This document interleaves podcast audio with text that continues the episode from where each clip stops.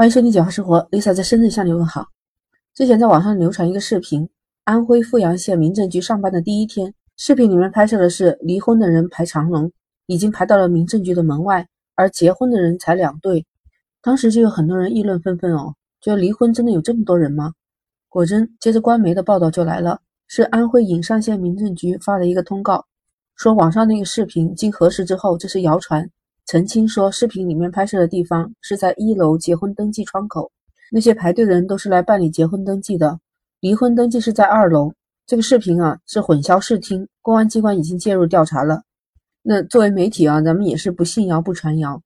不过这个辟谣的公告一发出来呀，短短的时间就有很多网友在底下议论，有的网友就说这是乌龙啊，反转来的如此之快。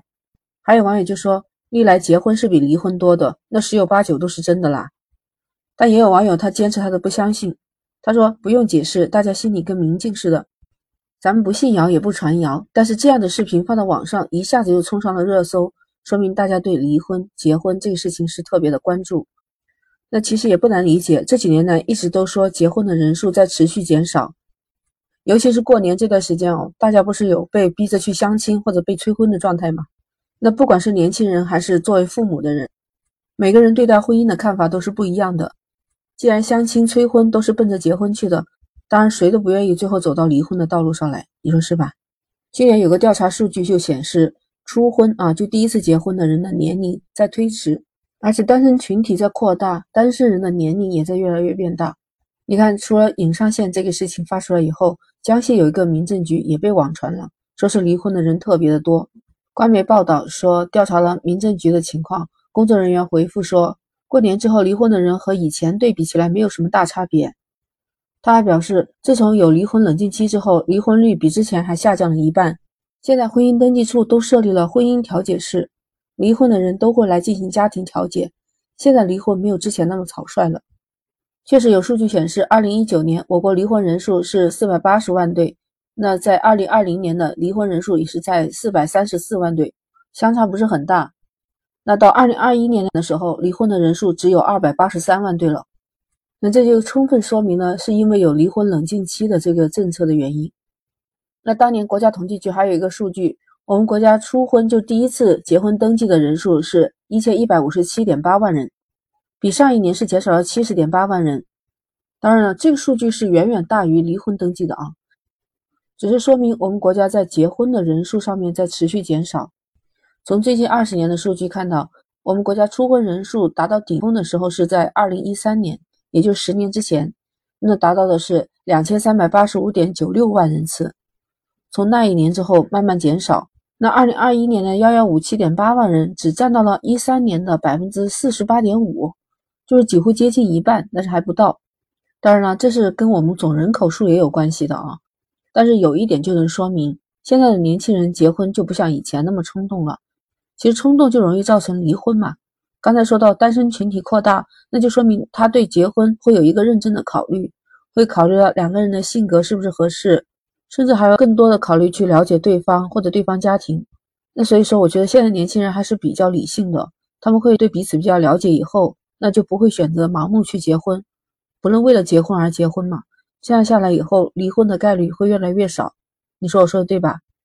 当然也不排除啊，有些离婚是假离婚，可能因为名额或者是利率啊，或者是费用的关系，会把一个房产放在一个人名下，用另外一个人名字去买房，这样手戴手套这些利率啊费用会节省一大部分。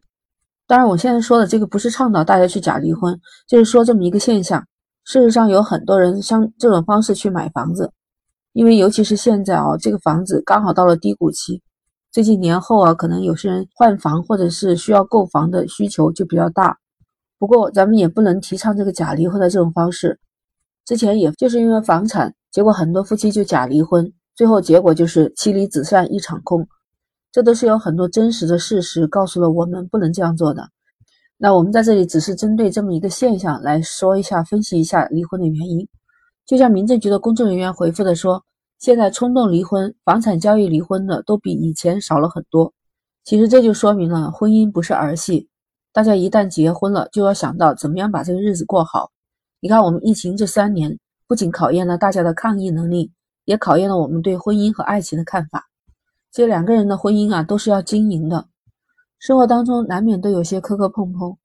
有很多的网友就是因为生活当中的一些小事就冲动了，就去离婚了。去年我在媒体上就看到一个女子，她就晒出了她和她老公的好几本离婚证书。她说她和她老公结婚十三年，先后离了六次婚，她手上有六本离婚证。当然呢，她这种是特例吧，可能算是一个奇葩。不过还好啊，她还是和她的丈夫、孩子在一起生活呀。那老话说得好，家家都有本难念的经，夫妻之间呢，常常相处。要吵架也可能是难免的，但是不能因为这些小事就跑到民政局去离婚嘛，是吧？我们在结婚的时候考虑的那么慎重，那离婚也一定要慎重。既然之前网友发的民政局的视频已经是辟谣了，视频也删掉了，不管你是相信还是不相信，反正我们要过好自己当下的生活。经过了三年疫情，大家的口袋也应该都瘪了，这个时候不是应该好好赚钱、努力奋斗吗？